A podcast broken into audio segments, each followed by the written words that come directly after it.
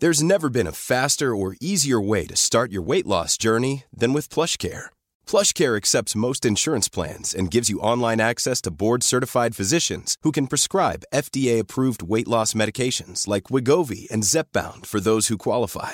Take charge of your health and speak with a board-certified physician about a weight loss plan that's right for you. Get started today at plushcare.com slash weight loss. That's plushcare.com slash weight loss. plushcare.com slash weight loss.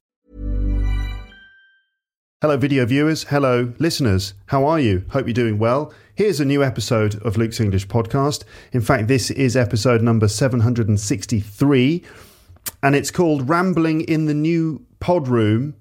And that's exactly what I'm doing. I'm just going to spend this episode uh, in my pod room, of course, and I'm just going to talk about the room. This is the first episode that I've ever recorded in my new room, so I'm just basically going to introduce you to the room, give you a little tour, although there's not much there's not much to see because it's a very small room, but I'll show you around and give you a sense of what the room is like for me. Uh, and I'm going to ramble. It's a ramble challenge. I've got some rules for my ramble, some ramble rules and maybe I'll read some pages from a couple of books on the shelves and just generally have a bit of a ramble. It's one of those episodes. Before we start properly, let me just remind you that if you are looking for private lessons with a one to one teacher, with a qualified teacher of English to improve your speaking, your pronunciation, your grammar, your vocab, or uh, to prepare for things like an exam or job interview, if you're looking for one to one lessons with a qualified one to one teacher online, then check out the British Council. They have a service now where you can look at different teachers, check out their profiles, choose the one that matches you.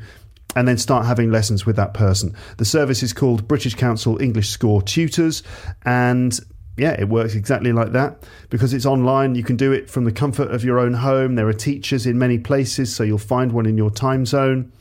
And the way it works is that um, the British Council are offering you uh, your first lesson, a sort of test lesson, a trial lesson, so you can see what the service is like. They'll offer that to you for one dollar, and uh, if you like it, then you can, you know, buy some lessons. And if you do buy some lessons, you'll get a free lesson included because you listen to my podcast. Okay, so you can test it out if you like for just one dollar, no pressure. You don't have to continue, uh, but if you choose to, and you buy some lessons, you'll get a free lesson included.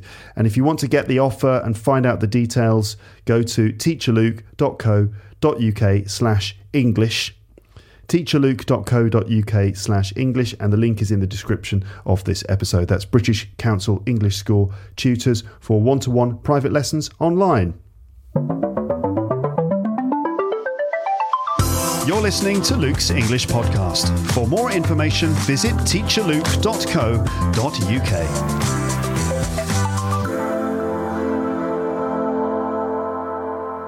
Right, so let's start this this uh, episode properly then.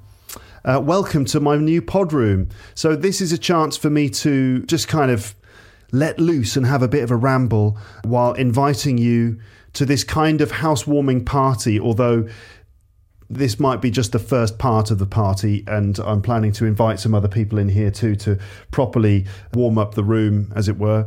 In this one, I'm going to welcome you to the new room and do a ramble challenge in which I am restricted to only talking about things inside this room. Okay, so a ramble, I think if you are a long term listener, then you'll know what I mean when I talk about a rambling episode. It's where I just talk off the top of my head without really planning a lot of things in advance. It can be a bit of a challenge for me to be able to keep talking, but that's the sort of that's the fun part to see if I can keep going without stopping or without going, uh, or without losing my train of thought completely. I have to keep this coherent and I have to keep the English flowing constantly for, well, the duration of an episode without stopping at all. And I've got to make sure it makes sense as well. Now, I do have some rules for this episode. Here are the rules. So, first of all, I have to welcome everyone to the pod room. Uh, secondly, I have to give a tour of the room. Thirdly, I am restricted to only talking about things inside this room. So, um, you know, I'm not allowed to refer to things going on outside. Um, and uh, I can maybe describe some, some items on the walls, pictures, and other objects. Um, and I have to include some descriptive language. So let's see what I come up with in terms of describing the things around me. And uh, I have to pick up uh, a, a, book and do a random exercise from it. So I've got various books. Uh, some of them are books for teaching English. So if I pick one of those out, I have to do a random page of exercises from it, sort of grammar or vocabulary or something. So there will be some language teaching in this. And also, if I pick any other book, I've got to read a random passage from the book and maybe explain what's in it. Um, and basically, I have to keep talking uh, without pausing and without saying uh, and I have to try to keep it coherent uh, if possible. Okay, so that's the challenge. Let's try and do this. Your challenge is to keep up with this, uh, to listen and understand. And uh, if I do exercises from a, a, book, then your challenge is to try to, you know, try and understand the answers, try and learn a few things as I put my headphones in so I can monitor the sound quality. So, welcome, welcome to my new pod room. Here we are. It's actually happened. Now, um, I don't. I still don't have electricity in here, even though you can see if you're watching the video version on YouTube, you can see a light in the background. Um, but the room still doesn't have electricity. I mean, if you if you listen to uh, all my episodes and you listen until the end of the episodes, then you will probably have heard me talking about um, the situation with the electricity and the internet in this room, and. Uh, um, so, shall I go into it? I'll, I'll give you the, the, the, very brief version of the electricity situation. So, first of all, okay, obviously, we bought this room and uh, uh, to use as an office, and then after a long time, finally. Uh, contacted the electricity company. They arranged for a guy to come and do a sort of a survey. So he he came i had to meet him. He came to check the room. I told him exactly what i wanted. And he did a sort of uh, you know a sort of a survey and then sent me a quote for how much he expected the work to cost okay so that was basically me saying okay so uh, i want a plug there i want a double plug there a double plug there a single plug there and a single plug over there please and this one i want it to be controlled by a switch on the wall also the room needs to be earthed we need to connect the room to the earth so that it's safe Okay, uh, there you go. And he looked around, noted it all down. He said, Okay, great. Thank you very much. I'll be in touch. How long? A week? Two weeks? Maybe? Two weeks later? He came to fit the stuff, and it took him two days, right? Uh, the second day, after he'd fitted the plugs, he said to me, "Oh, um, there's there's some equipment missing." Um, I'm afraid there's there's a few things missing, so I'm going to have to come back next week. So this was on a Friday, at the end of the day on a Friday.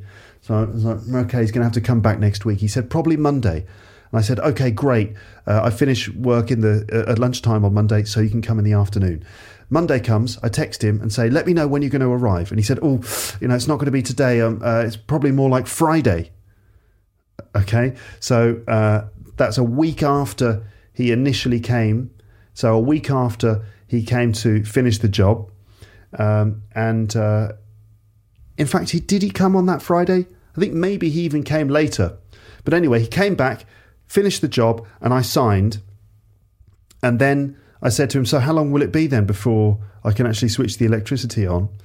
And he said, "Oh well, um, uh, someone else needs to come out and and uh, check my work." And he said that'll probably be seven to 10 days. Now, 10 days basically means two weeks, doesn't it? I mean, pretty much. It's like 10 working days. That's two weeks. So I still, I'm still waiting for some other guy to come out here and check the, the work that the other guy did. And then after that guy's come out and another piece of paper has been signed, then they will be able to flick the, squit, the switch and actually connect this room to the electricity. So that still hasn't happened. I mean, how long? It's unbelievable the, the length of time it takes. I don't know if this is just France or Paris. In fact, I know that in the UK, these sorts of things take ages as well. It just seems everywhere. It, it takes ages for one piece of paper to be signed and to be put on someone's desk. That piece of paper needs to go uh, through that person's inbox, and then they sign it, and then they send it to someone else, and that person finally flicks a switch. So it's, it just takes bloody ages. I do have internet here. So, anyway, how's that light working in the background? Well, I've actually got a cable, a long extension cable, which is um, which runs out of my room under the door into the common area of the building, the corridor, and then it, it runs around a couple of corners, and there's a plug in the common area of the building. There's a plug there for people to, to attach like vacuum cleaners or whatever to. And so I've plugged my extension cable into that and run the cable all the way around the corner and then under my door and into my room. And that's how I've got electricity in here for the time being. Now, that's a little bit sketchy because it's sort of like I'm stealing electricity. Although uh, I'm not really stealing electricity because as a as as the owner of a of a, an apartment, I mean this is technically an apartment. Is it an apartment? Is it an office? Is it I don't know. It's a room it's a as the owner of a property in this building, I do actually contribute to the common fund for paying stuff in the building, paying for stuff in the building. So, you know, that is my electricity too. So anyway, for the time being, I am able to kind of like what's the word for it? Kind of like sneak some electricity into this room and, and, and use it to do things like this. But anyway, here you go. Um, I wonder what the sound is like. Now, let me just tell you a little bit about my sound recording setup here. So, I've got my laptop, my new laptop. Yes, finally a new laptop, which means I can start doing videos and stuff again. So, finally, things are kind of going back to normal in podcast land. So, I've got my laptop, and plugged into that, I have uh, a thing called a Zoom PodTrak P4. Okay, and that essentially allows me to connect audio devices to my laptop. It's a it's a um, it is a, uh, a recorder, but also it's a sort of an interface. This is fascinating, isn't it? Fascinating details. So into the Zoom thing, and that's Zoom. It's a different company. It's not Zoom, the ones who do the, the video conferencing, but uh, Zoom are also a company that make microphones and recorders. So that's plugged into my micro, uh, into my laptop, and a microphone is plugged into that. Now this microphone is a new one and it was actually sent to me by the good people at SE Electronics. So a while ago, they were planning this new microphone. It's called the Dynacaster. They were planning it, it was in the sort of research and development stage. And they contacted me because they'd heard my podcast and they said, We'd love to get your thoughts on our new ideas for this microphone. And so, gladly, I said yes. And they, uh, you know, we talked and they showed me the designs and I gave all my opinions about it. And as a thank you, they sent me a microphone. It was a, a handheld uh, SE Electronics V7. So they sent me a free microphone, which was nice. And then finally, when this was released a few months ago, they actually sent me um, one of them as well as a thank you gift. So thanks a lot to the good people of SE Electronics. Uh, and I'm using this. It's a Dynacaster by SE Electronics, quite similar to the other microphone that I normally use, which is the Shure SM7B, um, which is a, a sort of a classic industry standard microphone for podcasters. And one of the cool things about the SM7B is that it has these settings on the back of the microphone, which allow you to change the sound slightly. And the Dynacaster has kind of done the same thing. They've got these little um, switches at the back which allow you to change the quality of the sound. So anyway, I don't this since this is the first time I've recorded in here. I don't really know what it sounds like, um, and so this is sort of a test. So you can let me know what's the what's the quality of the sound like in this room. Now, in terms of acoustics, it's quite a small room and it's kind of square. The ceiling is quite high. And I've got things on the walls. I've got uh, posters and pictures in frames and books on bookshelves, and my guitars on the wall as well. I've got things up on the walls. My desk here is very untidy. I'm not showing you the stuff that's on the side here. Maybe you'll catch a glimpse of it, but it's a very untidy desk. Um, and I've got a sort of a, a little carpety thing uh, in front of me that my laptop is sitting on. But um, with all these flat surfaces, I do wonder if maybe there's a lot of echo, maybe the sound is rebounding inside the room, maybe it's going up to the ceiling and bouncing down. It might be bouncing off the walls next to me, the wall in front of me, which has a window in it. Uh, so I might have to do some things that involve soundproofing the room, which means putting some panels which absorb sound on some of the walls and maybe a panel up on the ceiling to try and prevent that kind of boxy, echoey sound that you can get. But anyway, let me know. Let me know what you think of the sound of the room and um, if it needs to be soundproofed and stuff. And what do you think of the microphone? Does it sound any different? It's um, I've got the uh, soft um, sort of windscreen on it. If you remove the soft windscreen, it's like this. To be honest, I can probably record this episode without the foam windscreen, windshield uh, on the microphone because one of the cool things about this microphone, this is very geeky chat, isn't it? But you know, you're in my pod room, and this is what I do in here. I, I look at microphones and think about acoustic treatment uh, on the walls and that sort of thing. That's just that's just what you do, isn't it, in a pod room? So since you're here, do, do you fancy a cup of tea? You do? Well, um, I don't have a kettle. Sorry, I've got no electricity or running water. Um, there is actually a so there's a about the building. I'm on the top floor of this building, and uh, I think I've said on the podcast recently that a lot of old Parisian buildings have rooms at the top, which is where the, the staff used to live. So they're these little boxy rooms, and often on the corridor, uh, um, you'll find a toilet and a, a, a little bathroom, a place with a sink with running water. So there's a shared bathroom, so I do have access to water and I have access to a toilet, but I'm the owner of this particular the the, the space inside uh, this room. Um, so anyway, uh, the cool thing about this microphone is. It's it's got several pop filters installed in the front of the microphone, so mm, it should cope with plosive sounds quite well. So technically, I don't really need the foam windshield. I'm going to try doing it without. So anyway, what do you think of the sound of the episode? And what do you think of the the way the microphone looks? And what do you think of the way the room looks as well? Just one more thing about the sound. Normally, what I would do is run my microphone through a um, a mixer which I use to control things like the level of bass and treble and also the level of compression. And compression is a really big thing because it helps you to sound like you're on the radio. It kind of gives the podcast that kind of radio production sound. So, uh, because I don't have electricity, I don't have the mixer um, plugged in. And so this microphone is not being compressed, it's not going through the compressor. So it's sort of uncompressed sound. Does it make a difference? I don't know. So let me know about the sound and the way it looks. Um, so let me let me show you around the room then. Uh, where can I start? And I don't know what you can see. I can't see what you're seeing, but here it is. The, I've got no lights on except for the one at the back. So yes, forgive the mess. But over over here you've got shelves.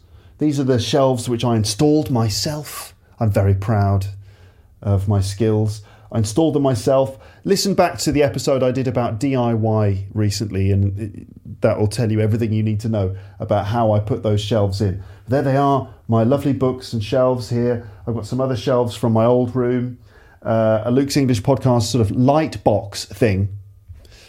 Um, it's a wooden box with a Luke's English podcast logo on the front, and it kind of lights up because there's a light inside. I'm, I basically kind of made that myself. I took an existing box and I uh, shaved a bit more space, and I got a Luke's English podco- podcast logo printed on plexiglass, slid it in, and then anyway, I kind of made that. Ooh, brilliant! Well done, Luke. Uh, guitars on the walls. Uh, this this uh, pad here, this um, cork um, note notice board uh, is a map of the world. This is Lapland. What I'd like to do is at the top write "Welcome to Lapland" uh, on the top of that. it's quite a nice cork board with a white map of the world. I had that uh, in my other pod room as well. Then I've got pictures, including the Luke's English podcast logo in a frame. I've got a uh, an interesting sort of bit of modern art, which is a, uh, a couple of shapes laid up, laid on top of each other. One purple, one sort of pink, one orange, and that was given to me by my cousin Oliver, and it's by an artist that he used to know at school. Uh, he went to school with this guy, and what he does is he somehow turns pieces of music into bits of visual art. And that is supposed to be a visual version of the, of the track So What by Miles Davis, which is good. It's one of my favourite pieces of music. and I quite like the way it looks as well. So I don't know how he turns music into visuals, but he does, and that's the result of uh, So What. I can't remember the name of the artist now, but anyway, that's nice. There's a picture of an ear because I thought, you know, since since this is a podcast and you listen to it, uh, listening is the thing. So there's a there's a, a an ear on a, on the back of a sort of starry background, and then above it there's a a picture that just says "Give it time." And it looks like some people on top of a mountain, and it says "Give it time." The reason I've got that one up there is because I think that this is good advice. That in learning English, you also you have to be prepared to give it some time, time and practice and motivation. Then I've got my YouTube shiny thing on the wall to celebrate 100,000 subscribers. I've now got 260,000 subscribers. Uh, but still, I got that last year and it's finally up on the wall. And then above that is a gift that my wife gave to me. It is a map of London in the shape of a heart, which is very nice because that's where we met. Um, this, I've got, this is still not properly set up because um, First of all, this microphone, it's on a stand which sits on the table, the, the desk. I installed this desk myself. I'm very proud. It's extremely solid. It doesn't shake at all. But it's one piece, one solid piece of oak, and it's it kind of it transmits the sounds very easily. If I bump the desk even in the middle, you can really hear, clearly hear it in the microphone very loudly. So if I put my arm, if I rest my elbow on the table, it makes a big noise. And also, I've got headphones on, and if I turn my head to the left, then the cable of the headphones taps the microphone. So it's still not set up properly. I need one of those arms, you know, um, a boom arm. So I need to fix the microphone on an arm and have that maybe attached to the wall, and that way I won't get any of these annoying noises because that is that's no good, is it? That's impossible. I can't carry on like that. Um, anyway, more books, guitars on the wall, um, a picture from my brother, uh, hands. That's my wife and my daughter's handprints. Um, right on this side, don't know if you can see.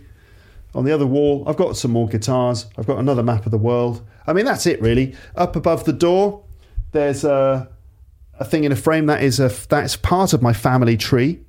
So my um, my granddad's girlfriend, she was really into making family trees, and uh, she gave everyone one of their own family trees. So that's like my family tree. It, it traces my family back about four or five generations, which is quite nice. And then on the on the door, I've got like the Beatles poster and a, a strange poster from my brother, which says "Eat your fish." And I suppose the idea is eat your fish before they eat you, which is always good advice, isn't it? Um, so anyway, there you go. I mean, you know, what more can I say about the room? It's only a small. It's only a small room, four walls. Um, the desk, which I installed myself, I'm so proud. I, I bought a piece of oak. I, I told the story of how I thought I was going to buy a desk from a girl in an office near here, and I, I, I, booked the desk and everything. I went along and she was like, Oh no, someone else has sold it. I'm so sorry. And she was so embarrassed. And so she felt so awful. Uh, she offered me some other desks. She was like, What about this one? I said, No, too big. What about that one? No, too small. She was like, Oh no, I feel so bad. Would you like a chair? And I did need a chair. And she pointed at several office chairs and I, in my head, I was like, hmm, this could be my opportunity to get a free chair. She's offering one to me. So I grabbed one, and then she felt so awkward. We just left the building, and she was like, well, anyway, sorry, bye, and just disappeared. Clearly, that wasn't the direction she was supposed to be going because I crossed over the road with my chair, awkwardly pushing it up the road. She had disappeared off in that direction and came, came back uh, and had to walk past me very awkwardly. Uh, clearly, she was still very embarrassed because she pretended that she hadn't seen me. She just sort of just walked past me. Like, oh, I'm just walking down the street. How could she, how she could have missed me with this big chair pushing it along the road? Uh, it was quite funny that she just pretended she couldn't see me, even though she had to walk around me. So I got a chair, and then I went to went down to a shop, bought this desk top and a kind of metal rail and a couple of metal legs, and I attached it to the wall, and I felt incredibly proud of myself when I'd done it. So now I have this desk, which is nice. I need to drill a hole through it so I can put all my cables in the hole. I need to attach a microphone arm to the wall, and then um, then that'll be good, won't it? I think so. Yeah, that will be good. How are we doing? How are we doing, everybody? Um, so there you go. Right, I said what, what what else did I say that I would do? I said that I would uh, maybe pick up a book or two from the uh, bookshelf and go through some of the stuff in it. Okay, I don't know how long this will be. This might just be half an hour, which is totally fine. It should just be enough time to introduce you to this small room. Um, right, okay. What else? Let's have a look at some some books. So I've got various books on the shelves. Uh, including lots of like old uh, grammar and vocabulary practice books that I used to use years and years ago when I was like a one to one teacher sometimes. So let's have a look at some of this stuff. So I've got things like obviously I've got English Grammar in Use by Raymond Murphy, a very old copy. There it is, English Grammar in Use by Raymond Murphy, the grammar book that uh, so many millions of people have bought. Uh, and we've got, you know, it covers almost all of the basics uh, very important stuff. For example, present perfect. Let's see. Present perfect. I have been doing and I have done. Present perfect, continuous and simple. Anne's clothes are covered in paint. She has been painting the ceiling. She has been painting is the present perfect continuous. Okay, now the ceiling was white, now it's blue. She has painted the ceiling has painted is the present perfect simple. Hmm, so what's the difference? She's been painting. In this case, we're interested in the activity, the painting. It doesn't matter whether something has been finished or not. For example, in this uh, in this example, the activity painting the ceiling has not been finished. She's been painting the she's been painting the ceiling for half an hour. Right? So it's the activity we're focusing on. But if the painting is done, we want to consider it to be like a finished action, um, then uh, she has uh, painted the ceiling. We're talking about the, the, the result, the completion of the action, the painted ceiling, not the activity itself. Huh? But then there are some cases when present perfect continuous and present perfect simple mean the same thing. For example, I've lived here for 10 years and I've been living here for 10 years. There it's the same. Oh, are we going to get into the grammar stuff? Not now, Luke. I don't think so. Um, but anyway, it's a good book. There's lots of other rules. How about how about this one? Build Your Vocabulary 3 by John Flower and Michael Berman from LTP Language. This is a, a, maybe a book I bought in a second-hand shop at one point, and it's it's great. It's got like um, each page has got a different activity. The the one I've just opened here is number thirty-seven, Choose the adverb. So, adverbs, listeners, adverbs. Adverbs are very useful words, aren't they? We use them to sort of modify verbs in a sentence. We also use them to modify adjectives in a sentence. And the thing with adverbs is that they, they're often supporting words, especially when they go with adjectives. I mean that they support the adjectives, they sort of make them stronger. And what happens is you often find Adverbs go in partnerships with other words. They're often found together. These are collocations. So, as it says here on page 50, as you study English, notice how some adverbs form common partnerships with other words. For example, the word delighted, the adjective, the adverb is highly. For example, they were highly delighted. And to sigh, that's to sigh, like you sigh when you're sad or relieved or something. And he sighed deeply. So to sigh deeply, to be highly delighted. And if you if you want to speak English in a natural way, you should note down and learn expressions like this. Word partnerships are an important part of natural English. So, from the following list, choose a suitable adverb to complete each sentence. Use each adverb once only.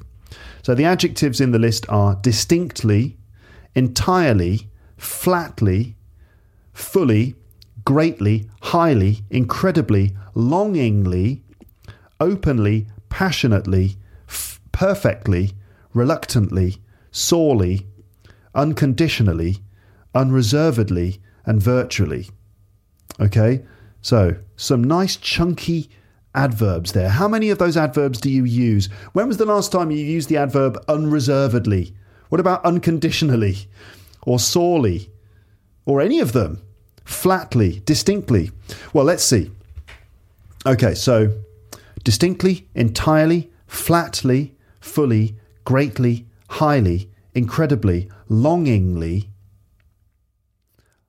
longing. Mm, longing uh, means when you're really desperate for something, or you really want something, or you really miss something. You're sort of thinking about something. Oh, like oh, I really, I'd love a cup of tea right now. I was longing for a cup of tea. Longingly, I suppose you would look at something longingly, like look at her, like look at a, a picture of a nice cup of tea and just ah, I really want that. Mm, or look at a beautiful girl that you've fallen in love with not in a creepy way. You're not like sneaking in, looking through a crack in her door. Uh, no, not like that. It's more like, oh, she's so beautiful. How could I possibly uh, uh, uh talk to her? Uh, longingly, openly, passionately, perfectly, reluctantly, sorely, unconditionally, unreservedly, and virtually. So, 16 sentences. Number one, the fog was so thick that it was hmm, impossible to see your hand in front of your face. Like I could almost not see my hand in front of my face because the fog was so thick. Fog, that's cloud on the ground, basically, right? Okay, the fog was so thick that it was hmm, hmm, hmm, impossible to see your hand in front of your face. What do you think? Uh, fully impossible? No. Distinctly impossible? No. Almost impossible is the word, is, is the meaning. So the answer is virtually. It was virtually impossible to see your hand in front of your face. There's a nice phrase for you virtually impossible. Okay. Number two, they built up a team of hmm, hmm, motivated salespeople. And by the way, hmm, is not a word, that's just the noise I'm using for the gap in the sentence. They built up a team of motivated salespeople. So, not just motivated, but very motivated. So, what is it? Openly motivated? Unreservedly motivated? No. Incredibly motivated? No, it's highly motivated. A team of highly motivated salespeople. Doesn't that sound like your worst nightmare? a team of highly motivated salespeople, just like in the street. You're walking down the street. Oh, no, no, I've got to go to a business meeting. I've got to go to my English lesson. And suddenly there's a team of highly motivated salespeople standing in the street and uh, they try and talk to you. And have you ever considered uh, taking out life insurance? And then they hold a knife to your throat. What about now? Do you want life insurance now? Ah! Highly motivated salespeople. Number three, he denied having stolen the money. No, it wasn't me. I did not steal the money. Absolutely not. He denied it. He, he, he strongly denied it with no reservations. It's not unreservedly denied it. He flatly denied it. Flatly denied it. I don't know if we use the adverb flatly with really anything else. Flatly deny, flatly refuse, maybe. It's just poof, Absolutely not. It, there's no way it was me. No way at all. He flatly denied it. Um, mm-hmm, flatly deny doing something. Number four, to think he's 90. He's 90 years old. He's Mm-hmm. fit for his age. He's fit. I think he's like very fit, right? Physically in good condition not not hot, not meaning sexy, because fit can mean in slang terms, fit means very attractive, like oh, oh she's fit or he's fit. I don't think this ninety-year-old man is that fit, but maybe maybe he's a really attractive, handsome-looking ninety-year-old. I don't know, but anyway, I think it means physically fit, meaning in good physical shape, like healthy. To think he's ninety, he's hmm, hmm, hmm, fit for his age. I'm sure it's incredibly fit. Yes, it is. It's in, he's incredibly fit for his age. Number five, make sure you're insured before you go. Insurance. So we had that team of highly motivated salespeople. They were selling insurance. So if you go on holiday, you'd need travel insurance. So, you know, what kind of cover do you need? Do you need to be partially covered? No, you need to be completely covered or f- fully covered, fully insured. Make sure you're fully insured before you go. Fully insured. Next time you're talking about insurance in English, you can talk about being fully insured. Number six, he something admitted that he was only in it for the money. I was surprised at his candour, his honesty. He, he admitted that he was only in it for the money. I'm only doing this for the money. I'm only in it for the money, me. He he he hmm, admitted, he openly admitted that he was only in it for the money. Yeah, I'm perfectly willing to admit I'm only doing this for the money.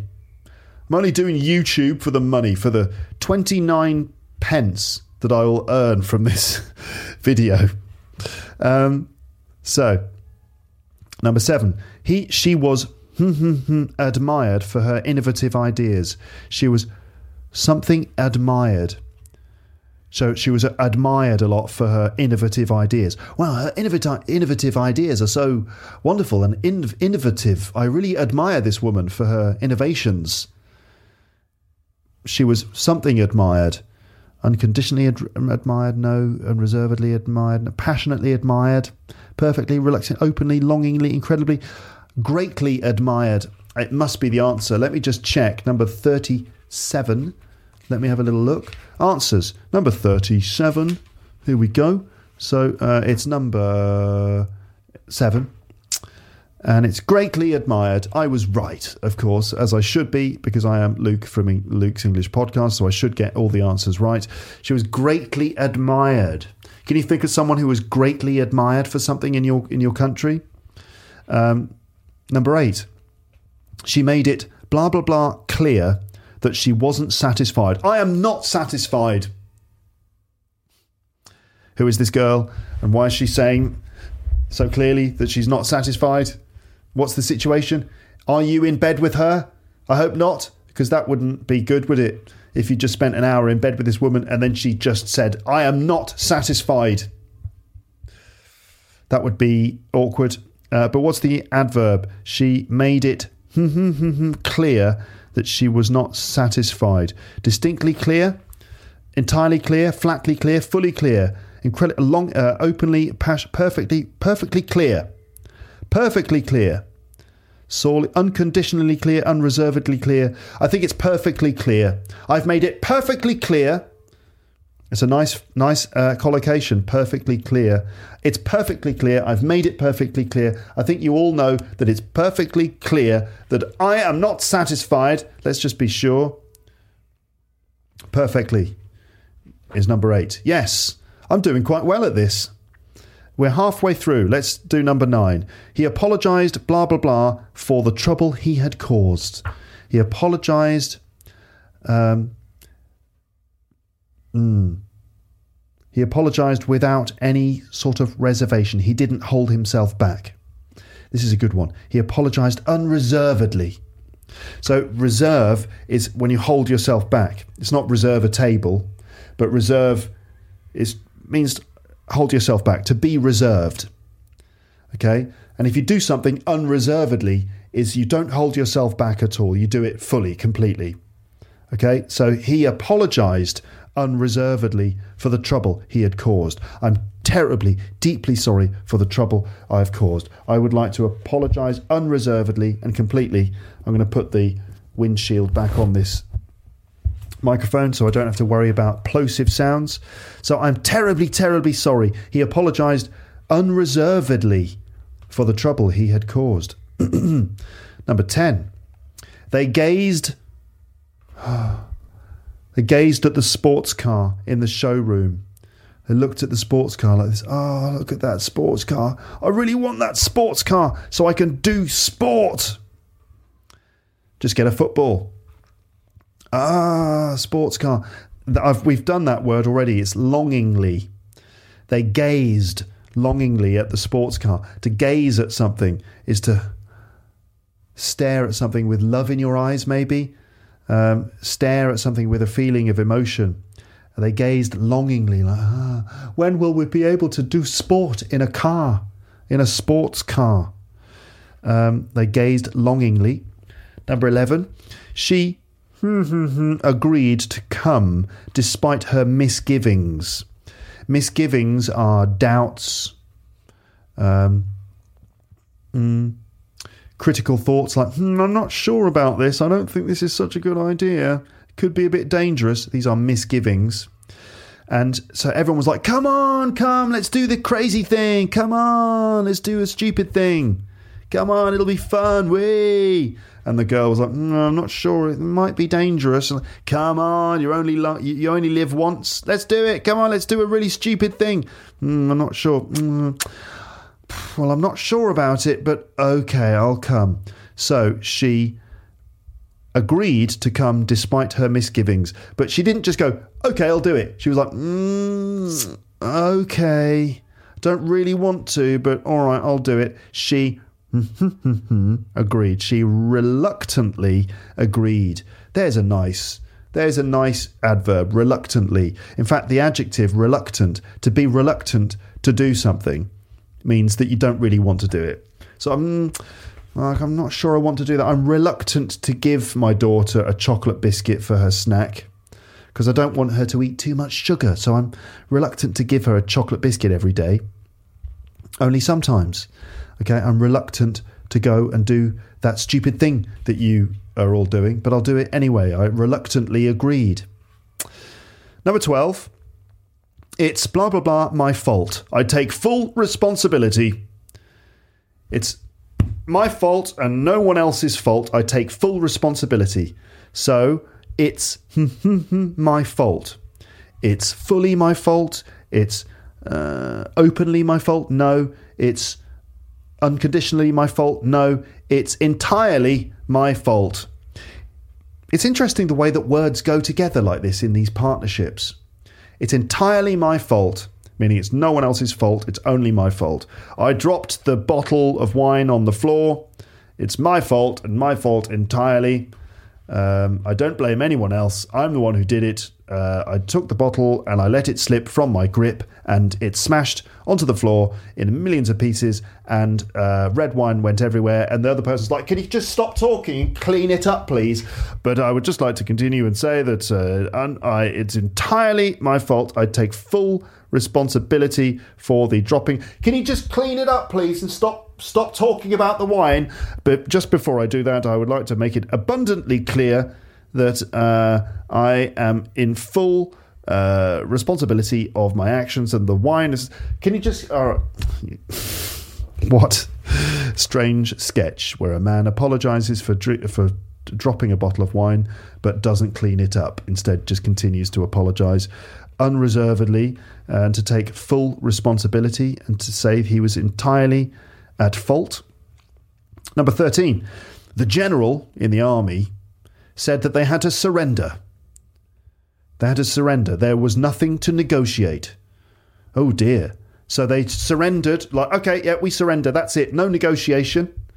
Now, in negotiations, normally you have certain things, certain red lines, certain th- things that uh, you're willing to trade with. These are your conditions, right? So if you surrender with no conditions, it's like, no, no, no, no, no conditions. We just surrender. That's it. Sorry, everyone.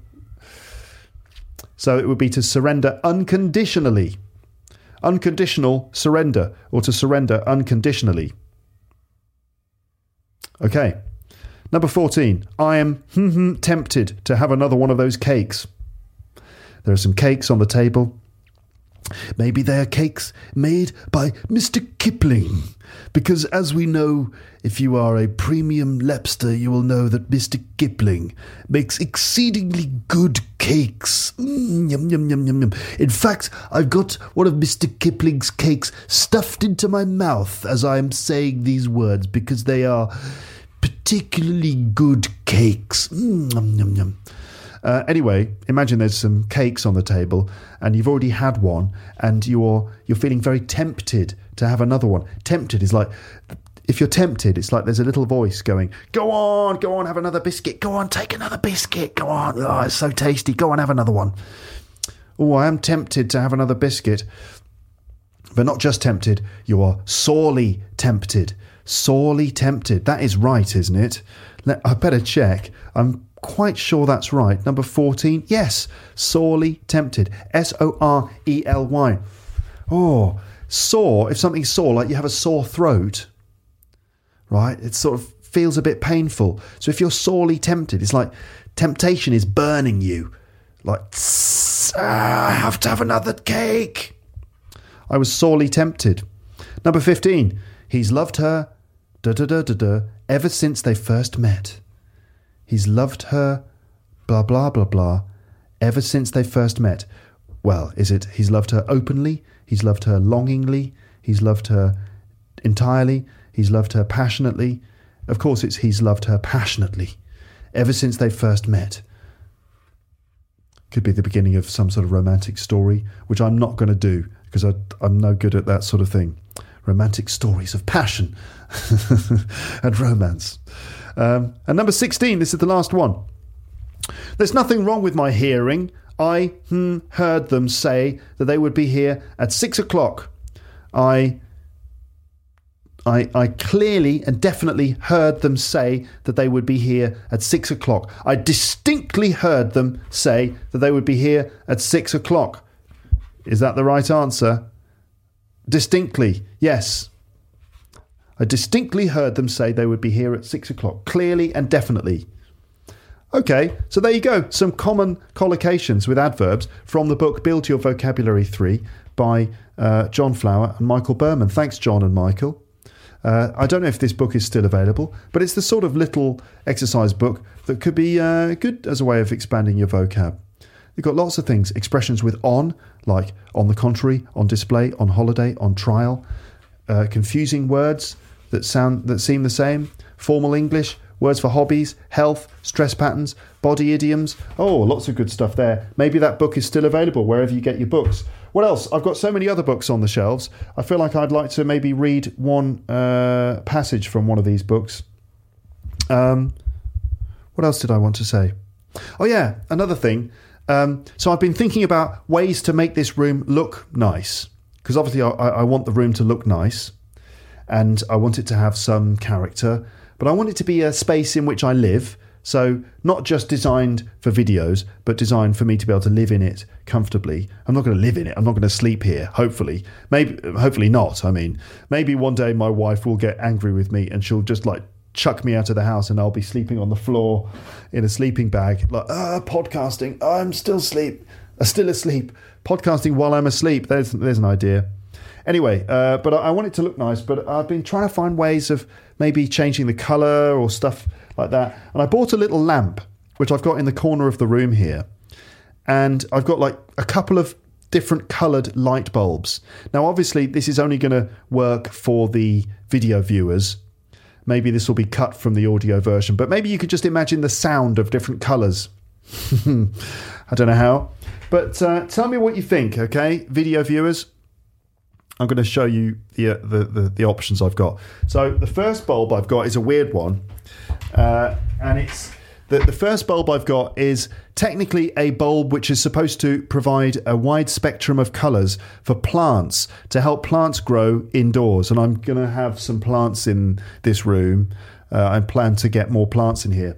So um, the light is kind of pink, but then the edges of the light are green. So it's sort of a spectrum from pink into greenish yellow but it mainly looks pink. So I don't know. I think maybe it's a little bit too pink, but you can tell me what you think of this in the background.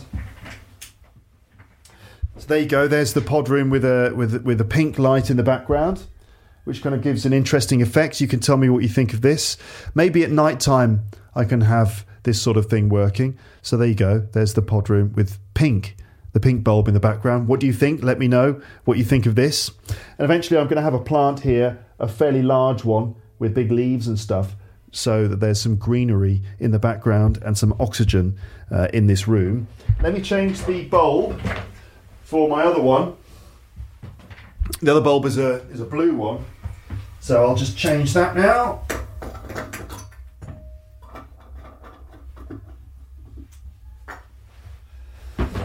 And there's the room with the blue bulb in the background, so you can tell me what you think of that. So, all right, let's have a look at some books.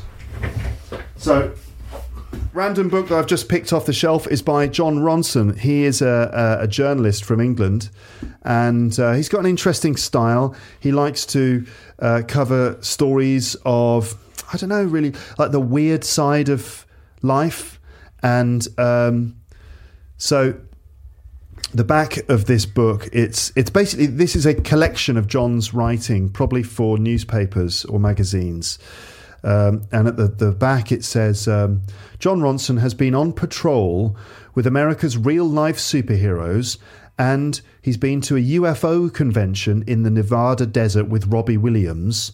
He's met a man who tried to split the atom in his kitchen and he asked a conscious robot if she's got a soul. Fascinated by madness, strange behaviour, and the human mind, Jon has spent his life exploring mysterious events and meeting extraordinary people. Collected here from various sources, including The Guardian and GQ, are the best of his adventures. Frequently hilarious, sometimes disturbing, always entertaining, these fascinating stories of the chaos that lies on the fringe of our daily lives will have you wondering just what we are capable of. So that's Jon Ronson. He's done, I think, a TED talk about psychopaths because he was he wrote a book about psychopaths. He wrote a book about uh, being publicly shamed uh, on social media.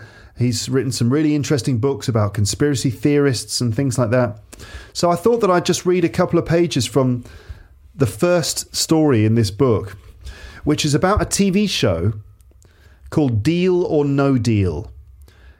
Now, I wouldn't be surprised if this show is was on TV in your countries because in the UK it was on TV maybe 10 years ago. It was, was when it was most famous, 10, 15, 20 years ago. The concept of the show is that you've got a number of boxes. I think it's like 15 boxes. Each box has got a different amount of money in it. The lowest amount is like one pound, and the highest amount is £250,000. And the way it works is that the contestant asks so so each box is in a row and there are different different members of the public standing behind each box and one contestant at the front. And the contestant chooses the boxes they ask the person to open them and uh, every time they open the box they lose that amount of money. And they keep going until there's one box left and that's the amount of money that they keep right? So they sort of randomly choose boxes to open, and hopefully that each time they get the low amounts, so that at the end the final box contains a high amount of money. Now, while this is happening, every now and then uh, the contestant gets a telephone call, and the phone call comes from a mysterious person called the banker, and the banker makes the contestant offers. Uh, okay, for example, they say, if you quit now, we'll give you twenty thousand pounds but the contestant might think, well, maybe I've got a chance to get £250,000. So I'll keep playing. You know, they have to kind of make a decision each time based on the deal offered to them by the banker. And it's quite an interesting show. It's presented by a guy called Noel Edmonds, who is a very famous TV presenter in the UK, but he's a little bit odd. And the show is surrounded by this sense of uh, superstition you know, basically it's random. It's just luck. Like you've no idea which number is in which box. There's no way to predict it or control it. You just pick a box at random and hope that you're going to get a low number, not a high one. But the show somehow has taken on this surreal sort of uh, superstitious element where people are using different techniques to try and get the right boxes. And so Jon Ronson became a little bit fascinated by this while while watching an episode and decided to write a, a, a, journalistic piece about it. So anyway, I'll read the first couple of pages. So here we go. A young man called Bill stands in the shadows behind a curtain at a converted paintworks factory in Bristol, now a TV studio. To be honest, Bill says. I'm a little bit shell shocked. This is it, yells a man called Jim. Concentrate, Bill. Hit it, hit it, hit it. Let's do it, mate. Come on, come on. I'm bricking it, says Bill. Bricking it means that I'm really nervous. It actually, technically, it, it's rude. It means I'm I'm shitting it, which is when you're so nervous that you feel like you're going to poo your pants. But I'm bricking it is a slightly more polite way of saying it. The brick in this case being the poo. So anyway, I'm bricking it, says Bill. Go out there, Jim says. Fierce, do it. Be affirmative, man. Win some money. Do it positive. This is your moment. This is your chance. Go, go, go, go. And at that, Bill steps out from the shadows to rapturous applause. rapturous report, uh, applause. And he proceeds randomly to open the first of 22 boxes. So there are 22 then. Nine months ago, I was on a treadmill at the gym, so on the running machine at the gym. A Channel 4 afternoon game show called Deal or No Deal was on the TV. I'd never seen it before, so, I, so it took me a minute to understand what was going on. 22 contestants stood behind 22 boxes. One of them, a man called Finn, was selected to be that day's player. There was a cash prize inside each box, from 1p to £250,000. Each time a box was opened, whatever cash prize was in there was discounted. Finn would win whatever money was left in the last box he opened. From time to time, a telephone rang, and a mysterious person on the other end, the banker, tried to tempt Finn to stop opening the boxes by offering him a cash settlement. And that was it. That was the game. At first, Finn looked pretty ordinary. But then he produced a scrap of paper from his pocket and showed it to the presenter, Noel Edmonds. It contains distilled wisdom from Paolo Coelho's The Alchemist, he said. I like the sound of this, Finn, Noel replied. You've got a sensitive, almost spiritual side. How does Finn think distilled wisdom from Paolo Coelho's The Alchemist will help him to choose the right boxes? I thought as I jogged. It's all luck. And when did Noel Edmonds suddenly get so mystical? There was a close up of the scrap of paper upon which Finn had scribbled, Listen to your heart. Suddenly, a trance like state overwhelmed Finn as he scanned the boxes. A trance like state. So it's like he entered a trance. As he scanned the boxes. What's going on? Uh, what's going through your mind? Noel asked. I'm just trying to let the numbers come to me, Finn said. For a big guy, you're looking incredibly serene, said Noel. I'm listening to my heart, Finn said. Box number 16, please. It was opened. Five pounds was in there. The audience cheered. Now Finn wouldn't go home with the paltry sum of five pounds. And so it continued. Finn's psychic trance state turned out to be an, ex- an astonishing triumph. He opened the one pound box, the 50p box, and the 10p box. Noel and the audience and I watched awed, A W E D, awed, as if witnessing a miracle. The way you're playing the game is actually more powerful than luck itself, Noel said. It was turning into one of the most exciting television viewing experiences I'd ever had. Each time a box was opened, the tension was so agonizing I was practically running a four minute mile on the treadmill. So he's so stressed and involved that he's running really fast. Four million viewers, nearly half of everyone watching TV at that moment, were watching Finn. When the banker phoned and offered Finn a huge cash settlement of £44,000, the audience gasped. a mystical look crossed Finn's face. No deal, he said. And there was cheering. Yay! And then disaster struck. Finn opened the £100,000 box, followed devastatingly by the £250,000 box.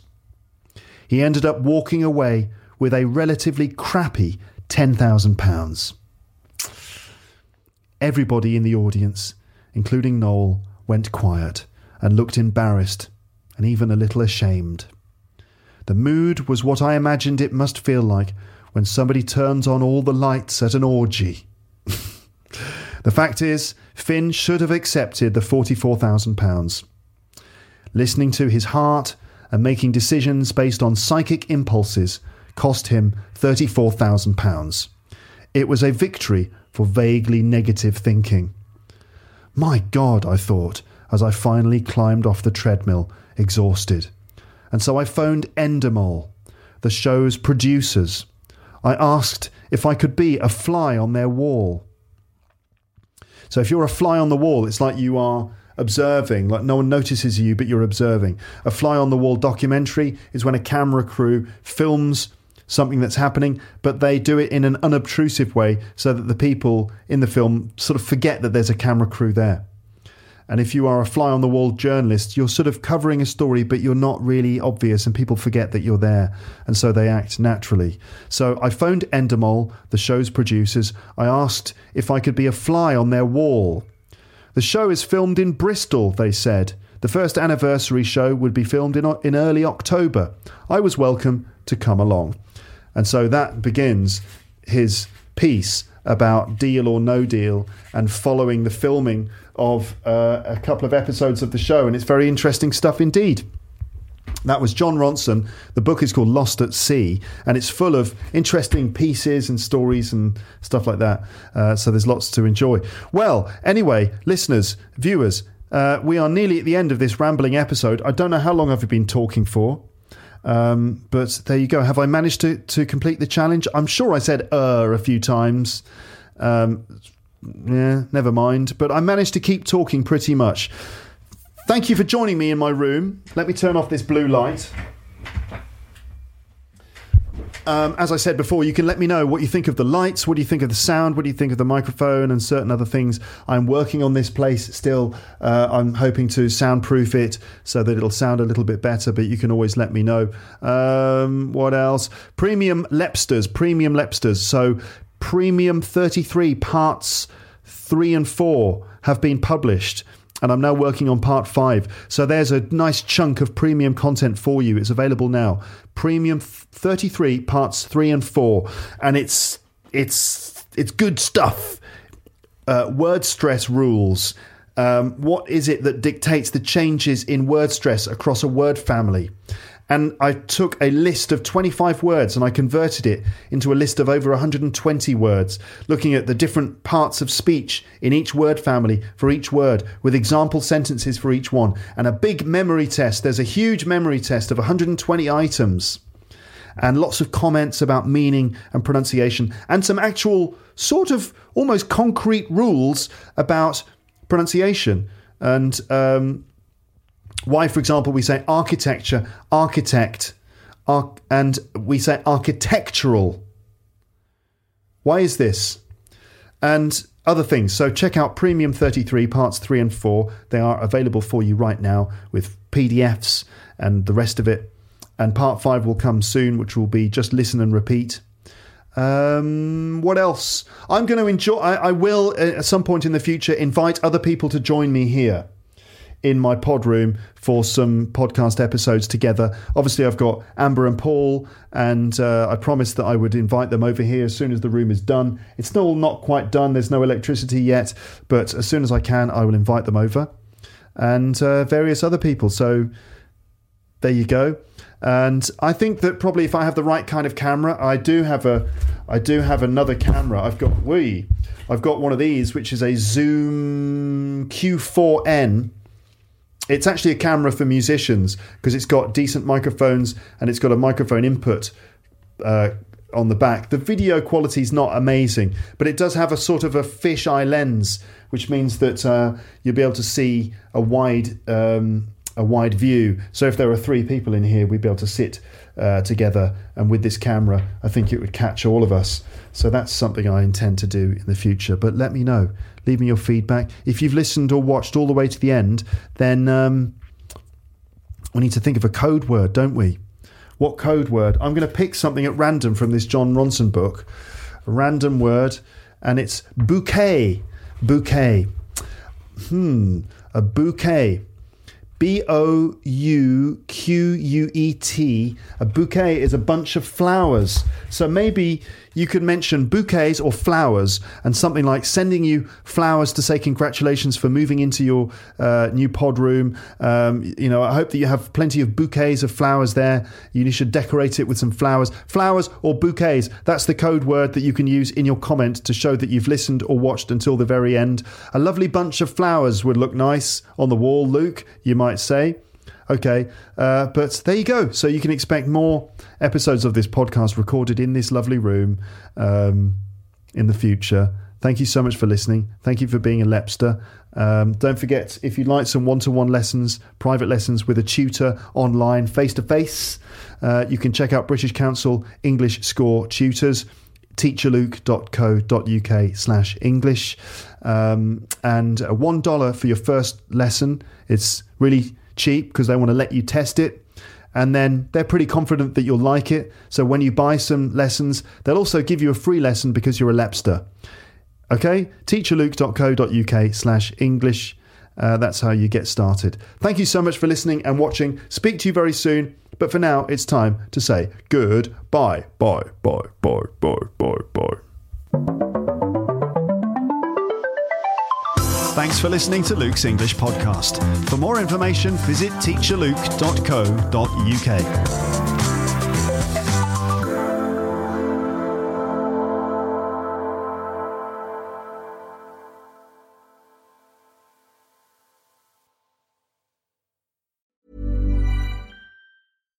Deserves the best, and there's no better place to shop for Mother's Day than Whole Foods Market. They're your destination for unbeatable savings, from premium gifts to show-stopping flowers and irresistible desserts. Start by saving 33% with Prime on all body care and candles. Then get a 15-stem bunch of tulips for just $9.99 each with Prime. Round out Mom's menu with festive rosé, irresistible berry chantilly cake, and more special treats. Come celebrate Mother's Day at Whole Foods Market. If you enjoyed this episode of Luke's English Podcast, consider signing up for Luke's English Podcast Premium. You'll get regular premium episodes with stories, vocabulary, grammar, and pronunciation teaching from me, and the usual moments of humour and fun.